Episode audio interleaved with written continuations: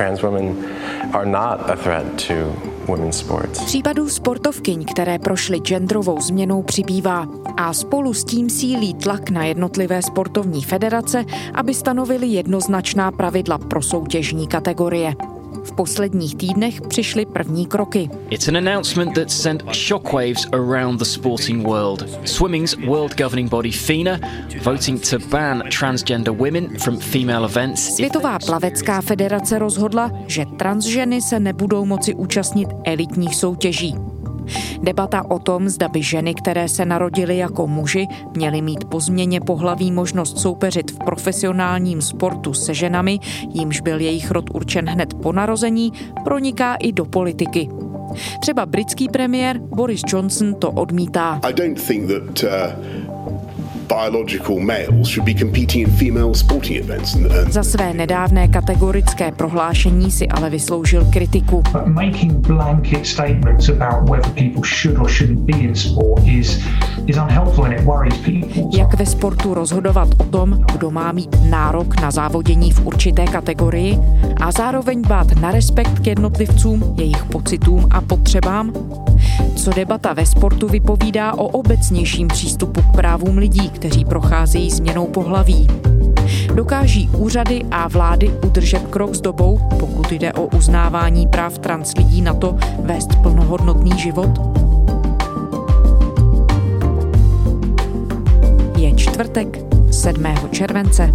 Tady je Lenka Kabrhelová a 5.59. Spravodajský podcast Seznam zpráv. Barbara Šichanová, šéf-redaktorka Rádia Wave, novinářka věnující se tématům identity, sexuality a sexuálních menšin. Ahoj, Báro. Ahoj, Lenko. Ve sportovním světě, Báro, v posledních týdnech nabrala na obrátkách debata o tom, jestli by transgender ženy, tedy ženy, které se narodily v mužském těle a v průběhu života prošly změnou pohlaví, jestli by měly mít možnost soutěžit v ženských kategoriích. Světová plavecká federace v červnu teď nedávno zakázala transgender plavkyním účastnice elitních soutěží v ženských kategoriích. Potom se přidala rugbystická asociace a podle náznaků by se mohly přidávat další vlivné olympijské sporty, včetně třeba atletiky. Co tyhle události rozpohybovalo, jak se to stalo a jak je to důležité v kontextu celé debaty o právech lidí, kteří prošli změnou pohlaví? Tak já myslím, že ta debata se intenzivně vede poslední dva roky, ale s přesahem do let ještě dřívějších, od roku 2004, kdy Mezinárodní olympijský výbor vydal přelomové rozhodnutí, kterým vlastně umožnil trans sportovcům a sportovkyním startovat v rámci olympijské soutěže. Ty si správně řekla, že ta debata se týká hlavně transgender žen, tedy žen, které právě soutěží v těch ženských sportovních kategoriích a taky intersex lidí. Často ta debata je spojená s konkrétními jmény, konkrétních sportovkyň.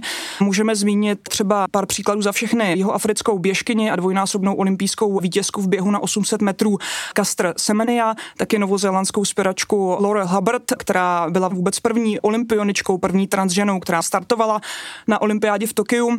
Aktuálně se taky mluví třeba o plavkyni Lia Thomas anebo britské cyklistce Emily Bridges. Sport je velmi svázán a kritéria, která ho určují s biopolitikou, to znamená s vědou a právě věda určuje pravidla. No a v uplynulých dvou letech přišli vědci s řadou závěrů, které vyplynuly z různých výzkumů, které ukazují na to, že skutečně transženy by mohly mít za těch stávajících pravidel určité výhody oproti cisženám, tedy ženám, které se narodily jakožto ženy. Ještě než se pustíme do vysvětlení toho všeho, co se rozproudilo, pojďme na úvod dát trochu kontextu kdo jsou trans lidé a hlavně jak velkého počtu lidí se celá tahle debata týká? O jak velké skupině mluvíme? Já možná ještě než zmíním, o jakou skupinu jde, tak se vrátím k tomu, že tahle debata je obecně nejenom pro trans lidi, ale pro nás všechny vlastně velmi důležitá, protože v podstatě říká to, jak my jakožto společnost vnímáme mužské a ženské kategorie, jak chceme nebo nechceme transportovkyně, ale obecně trans lidi mít za součást společnosti. Takže je tu přesah vlastně do nějakého velmi obecného narrativu, do obecného pojetí. Přesně tak. To znamená do toho, jestli trans lidé mohou se svobodně projevit a být plnohodnotnou součástí celé společnosti. Tak je důležitá v tom smyslu, že sport samozřejmě má pozitivní, teda když ho děláme na určité úrovni, dopad na jednak fyzické zdraví, ale i psychické, ale současně je důležitý pro seberealizaci. A tohle je něco, co právě trans lidé velmi hodně potřebují, protože jinde, třeba v rodině nebo ve škole, se jim to nedostává. Pokud se bavíme o translidech, tak se jedná o lidi, jejichž genderová identita a pohlaví, které jim bylo připsáno u narození, nejsou v souladu. V Česku tohle znamená, že když člověk chce projít úřední změnou pohlaví, tak musí podstoupit x lékařských vyšetření. Začíná se sexologií, tato vlastně celé rámuje. Je tam klinický psycholog, pak endokrinologická vyšetření, potom musí nějaký čas fungovat pod genderově neutrálním jménem, následuje hormonální terapie a celý ten proces je zakončený sterilizací, respektive zabráněním reprodukční funkce. Taky jsou tady jiná pravidla, jako třeba, že když chceš podstoupit tranzici, tak se musíš nechat rozvést, pakliže si v manželství, to je jeden z nutných požadavků. No a pokud se dostanu k těm číslům, tady vlastně nejde úplně říct přesné číslo, pohybuje se mezi půl procentem až procentem a půl v rámci celkové populace. Myslím, že je taky podstatné říct, že v Česku ročně podle komise ministerstva zdravotnictví, která schvaluje právě tu konečnou tranzici, projde tranzicí kolem stovky lidí, 100 až 150 zhruba takhle, ale naprostá většina z nich chce podstoupit hormonální terapii, ale nikoli v ten chirurgický zákrok, to znamená tu sterilizaci. Mm-hmm. Takže ne nějakou definitivní verzi změny pohlaví. Přesně tak. Možná pak zmíníme, proč ono to má řadu různých důvodů a rizik.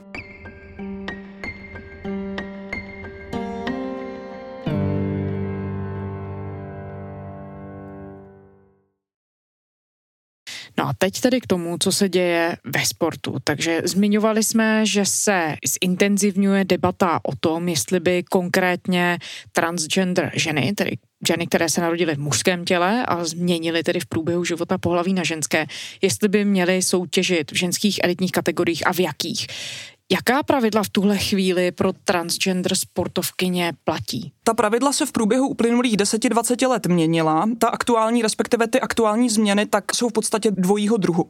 Je to buď úplný zákaz startu pro transženy, ale s jednou výjimkou, a sice, že transženy vlastně neabsolvovaly pubertu, to znamená fázi, která je daná věkem 12 let a případně dosažením druhého stupně Tenerovy stupnice vývoje. To je pravidlo, které se vlastně týká té Mezinárodní plavecké federace, která mimochodem taky třeba zvažuje otevření kategorie pro transportovce, takzvané kategorie Open. Další to pravidlo vychází z těch stávajících pravidel, která určují nějakou míru hladiny testosteronu v krvi, to znamená nějakou hranici. Aktuálně nejčastěji ta hranice je 5 nanomolů na litr krve a vlastně určuje taky dobu, po kterou tyhle ty hodnoty testosteronu nesmí tu hranici vytyčenou překročit. Ta doba byla, a to je třeba pravidlo, které má světová atletika, 12 měsíců, právě třeba Mezinárodní cyklistická unie, která ty pravidla aktuálně upravuje taky, tak vlastně tahle obě dvě pravidla, to znamená ať už tu dobu, anebo tu hranici testosteronu snížila.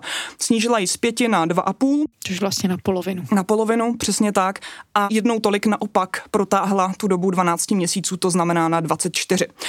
Tohle konkrétní pravidlo teď aktuálně zasáhlo už zmíněnou britskou dráhovou cyklistku Emily Bridgers, která měla startovat na britském národním šampionátu v takzvaném Omniu, což je víceboj v drahové cyklistice, který ale jí byl na poslední chvíli znemožněn. She is a record-breaking cyclist who for her whole life has been competing against men.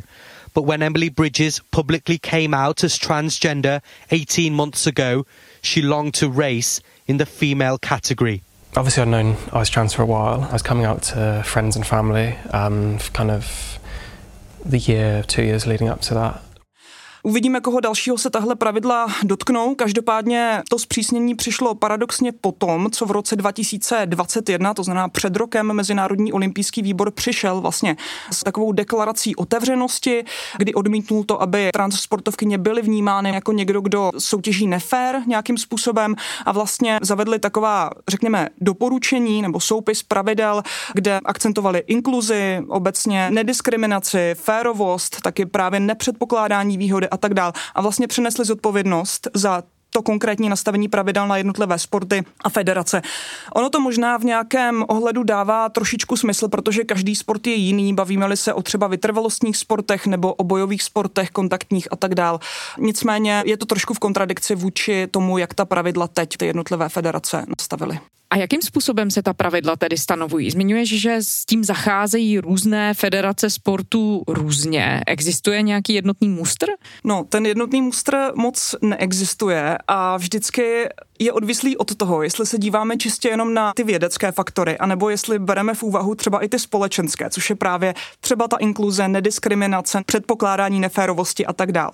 Pokud se podívám na tu vědu jako takovou, tak tam myslím, že stojí za zmínku jedno jméno. Je to vědkyně, sama je transgender, kanaděnka Johna Harper. Ona je takovou pionýrkou právě ve výzkumu výkonnosti transgender sportovkyň. Ona sama procházela tranzicí v roce 2004 a všimla si, protože je běžkyní na delší tratě, všimla si výraznějšího poklesu výkonnosti. Takže začala ten svůj výkon sledovat a posléze začala sledovat nějaký mikrovzorek asi osmi běžkyň a to, jak se jejich výkon mění. Ona je mimochodem taky autorkou té jedné z těch aktuálně zmiňovaných nejnovějších studií, které skutečně potvrzují to, že v určitých oblastech mohou mít transženy třeba i tři roky po tom, co užívají hormonální terapii, nějaké výhody. Týká se to hlavně třeba muskulatury, síly a tak dál, ale zároveň ona sama uvádí několik protiargumentů, proč vlastně nelze závěry téhleté studie brát doslovně, právě protože jsme vlastně na začátku celého toho výzkumného procesu. Ta základní otázka je, co všechno je nebo není ve sportu fair. Ona uvádí třeba příklad šermu, kde je 40% levorukých lidí, zatímco ve společnosti jich třeba najdete 10. A ti levorucí můžou mít, dejme tomu výhodu. Taky zmiňuje to, že trans ženy můžou mít kvůli svým vysokým postavám, které ale pohání redukovaná svalová hmota, určitou nevýhodu, později třeba v regeneraci a v různých dalších procesech. Taky zmiňuje, že mají třeba tendenci rychleji přibírat na váze. No ona zapracovává do toho svého stanoviska i ty řekněme, sociální nebo společenské aspekty. To znamená, že říká, že je potřeba vzít v potaz psychologický tlak, kterému právě transženy čelí a který rozhodně lze srovnat s některými třeba fyzickými problémy. Myslím, že když se bavíme třeba i o okolnostech jako výkonnosti a otázka je, jestli sport posuzovat jenom podle výkonnosti, tak je asi fajn zmínit i třeba tréninkové podmínky a finanční podmínky, které vlastně jednotliví sportovci mají a tak dále. Plavání jako první sport zavádí kategorii pro transgenderové sportovce. Odhlasovali to zástupci členských svazů na kongresu v Budapešti. Účast sportovců po změně pohlaví bude možná jen v případě, že ji podstoupili, podstoupili do 12 let věku. Pro ostatní vznikne nová kategorie. O změnách v pravidlech už uvažují i další sportovní svazy a federace. No a když se tedy podíváme zase zpět na to rozhodnutí plavecké federace světové, tak může tohle rozhodnutí stanovit nějaké vodítko pro ostatní sporty? Dá se čekat, že bude nějak důležité pro to, co se bude dít dál? Já myslím, že je to hodně problematická věc, protože tohle rozhodnutí a přenesení zodpovědnosti na jednotlivé svazy může znamenat do určité míry zvednutí stavidel i v případě jiných sportů, tedy proměny těch pravidel.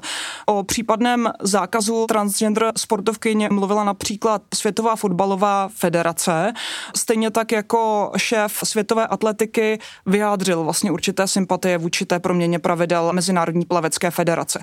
Jiný názor na tohle mají pochopitelně organizace, zastupují zájmy LGBTQ plus sportovců, jako třeba Athlete Ally, které vlastně tenhle ten krok plavecké federace označili za diskriminační, škodlivý a taky nevědecký. A to, že odporuje právě principům Mezinárodního olympijského výboru přijatým v tom loňském roce. Navíc je tady problematický ten aspekt té vyčleněné kategorie, na což mimochodem upozorňuje i organizace zastupující práva LGBTQ plus osob v Británii Stonewall, protože vlastně tím vyčlenujeme trans lidi lidi ze společnosti. Podle odborníků tahle třetí společná kategorie, ve které by spolu ve sportu soupeřili ženy i muži, mohla by to být cesta, jak zohlednit výkonnostní rozdíly mezi mužskými a ženskými sportovci? Tohle je hrozně zajímavý, protože když jsem se pročítala různými názory, tak mám pocit, že na tomhle se neschodnou ani sami odborníci, kteří jinak jsou pro zpřísnění těch pravidel. Jedna věc je ta, že když vlastně někoho vyloučíte v podstatě z té jedné nebo druhé velké kategorie, tak na něj přinesete určitě určité stigma. To je jeden faktor. Druhý faktor je to, že v momentě, kdy vyčleníte pro zhruba to 1%, řekněme, populace solo sportovní kategorii, tak je otázka, jestli třeba Česko by dalo dohromady reprezentační fotbalový tým a jestli by mělo proti komu třeba hrát. To je taky další věc. Pak si myslím, že je potřeba vzít v potaz to, že když někoho separujeme do solo kategorie, tak ale i kdybychom přistoupili na to, že skutečně transženy mají nějakou výhodu, tak tím ale neřešíme celý problém. Vlastně ho tím neeliminujeme, ale v podstatě jenom potvrzujeme to, že to, jak jsou ty kritéria teď nastavená, tak je vlastně v pořádku a my s nima souhlasíme.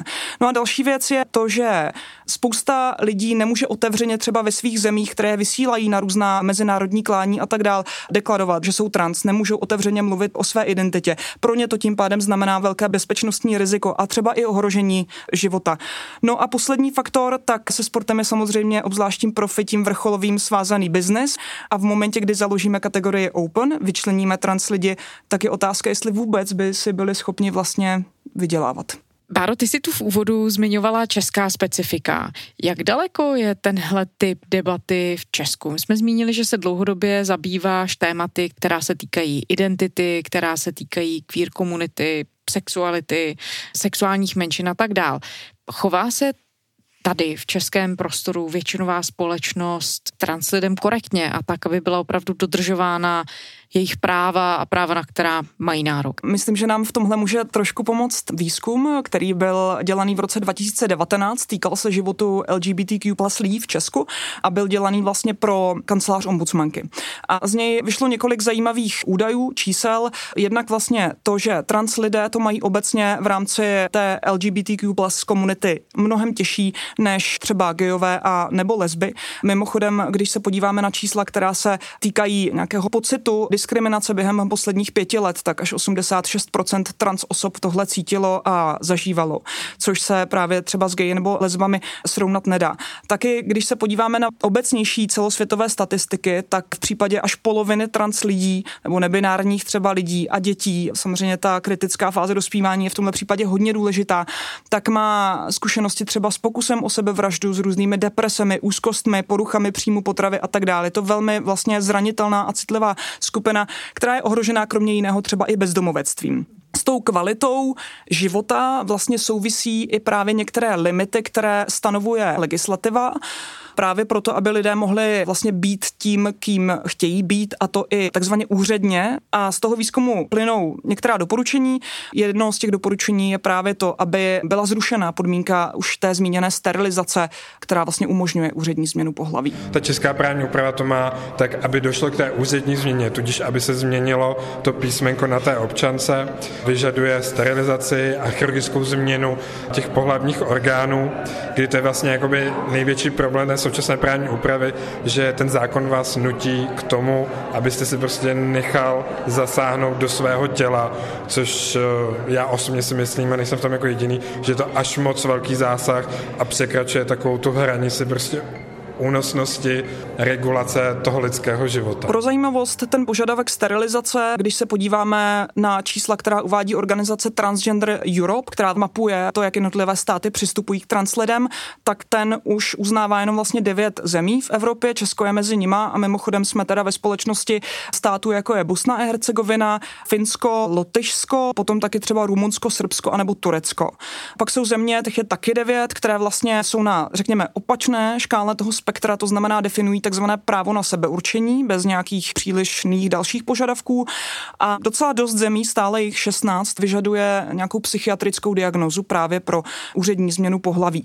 Nicméně Světová zdravotnická organizace už od letošního roku tu kategorii transgender nevede pod nemocí a poruchou, ale pod hlavičkou nebo názvem genderový nesoulad. Takže jako kdyby tu byl nějaký hypotetický spor nebo možná přechod od pojetí, kdy se akcentují ty fyziologické aspekty a k tomu, kdy se akcentuje důraz na svobodu, na inkluzi, na dodržování práv a nějaké lidskosti.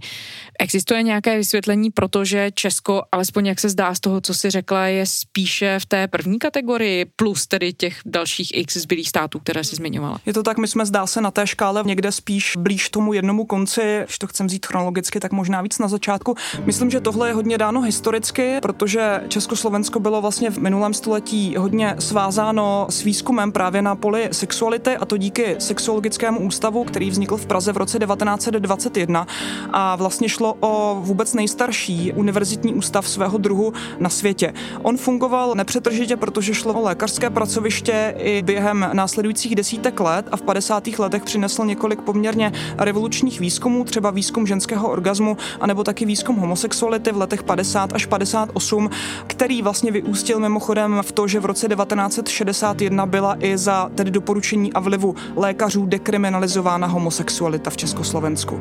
Takže vlastně poměrně progresivní vývoj, to do jaké míry je progresivní v těch posledních letech, tak to už je velká otázka. Každopádně bylo tady několik snah už teď v několika posledních letech o to, ten požadavek sterilizace výjmout, protože on je poměrně invazivní, řada trans lidí ho nechce podstoupit, anebo vlastně ani nemůže. Často někteří říkají, že se třeba nemusí vždycky povést a tak dál. A právě už ze zmiňovaných údajů Svazu zdravotních pojišťoven vyplývá, že zhruba z té stovky lidí, kteří zažádají u Komise ministerstva zdravotnictví o změnu pohlaví, tak si o tu sterilizaci žádají jenom tři lidé. Opravdu je to menšina.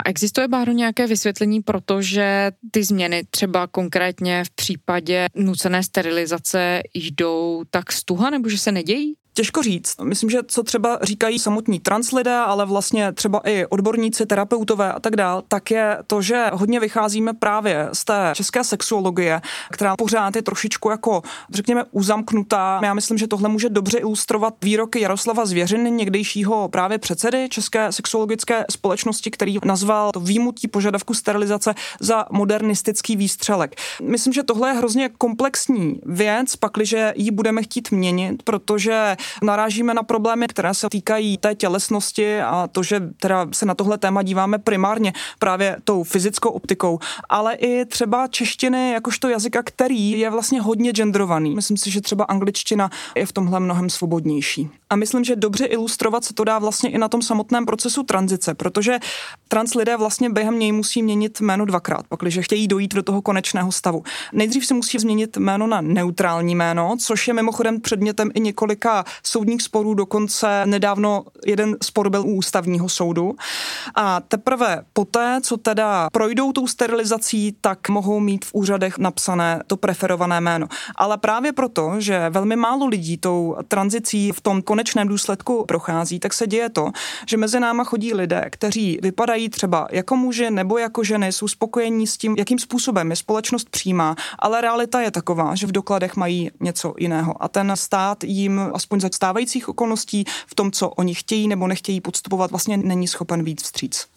Báro, ty jsi v úvodu zmiňovala, že ta debata o transgender sportovkyních ukazuje řadu věcí o obecnějším kontextu toho, jakým způsobem se vztahujeme k transgender minoritě, jak je většinová společnost ochotná řešit problémy, se kterými se tito lidé musí potýkat.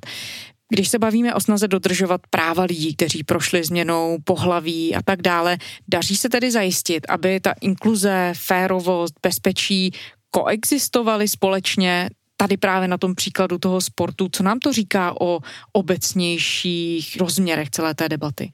Já myslím, že ta debata je strašně třaskavá a děje se na tolika polích, že v podstatě mám pocit, že to je tak tenký let, že z ní nejde vybruslit jako vítěz, tedy pro nikoho. Myslím, že důležitý je, abychom všichni neskončili jako poražení. Jasná věc je ta, že to téma nelze vyřešit v podstatě jedním jednoduchým řezem, nějakým jedním souborem kritérií, protože i když se do té debaty pustíte, tak zjistíte, že proti argumentů, které vám jdou do cesty, tak je vlastně řada. Myslím si, že co je zásadní, tak je to, kdo rozhoduje o stanovení pravidel v jednotlivých sportovních odvětvích? Jak je stanovujeme s ohledem na nějaký komplexní obrázek? To znamená, co je férovost, co je neférovost? Jestli nám záleží na tom, že budeme vlastně akcentovat nějaké fyzické aspekty, jako je hladina testosteronu, ale jako jsou třeba předpoklady, to, jak jsme velcí, jakou máme svalovou hmotu a tak dál. Jak obecně důležitá je vlastně výkonnost jako kritérium hodnocení sportu a jak důležitá třeba je vedle toho seberealizace a jak by se tohle mělo vlastně měnit, díváme-li se na nějakou linii profisport versus ten amatérský sport. V téhle debatě se taky chleba láme na tom, kdy a jestli vlastně vůbec máme dostatek důkazů na to, abychom mohli přesvědčivě zavést určitá pravidla do praxe s ohledem na to, jak vlastně restriktivní by tahle pravidla a vůči komu by měla být restriktivní. To znamená, na jedné straně vlastně stojí ti, kteří říkají, máme dost studií na to, abychom zakázali anebo nějak upravili pravidla pro starty transžen a na druhé straně stojí lidé, kteří říkají, vlastně dokud nemáme dostatek důkazů, tak bychom nikomu neměli bránit k tomu, aby startoval v profi soutěžích. Co je zásadní, tak se ukazuje, že myslím, na tohle téma má skoro každý názor, ale málo kdo zná trans lidi, málo kdo dokáže říct vlastně, kým jsou, jaké životy žijou a co je ve skutečnosti trápí. Myslím, že strašně ukazuje na to, že tady existuje pořád velikánský stereotyp a předsudek specificky vůči transženám, protože právě o nich ta debata je, kdy neustále je tady ve vzduchu při tom argumentování předpoklad, že jsou vlastně nebezpečnější a agresivnější než ostatní ženy. To je třeba součástí debaty v případě rugby a tak dál, ten aspekt bezpečnosti zároveň od toho je odvenuté ta naše představa, jaký jsou muži. Že přece muži jsou ti silní, ale ženy jsou teda ty křehké. Takže tu docházíme vlastně k samé podstatě toho, jakým způsobem si určujeme roli pohlaví a to, jak se k ním vztahujeme.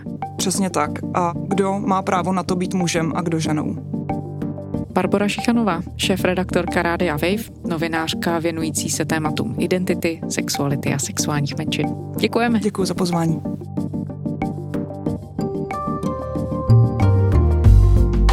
Ze čtvrtečního vydání podcastu 559 vše.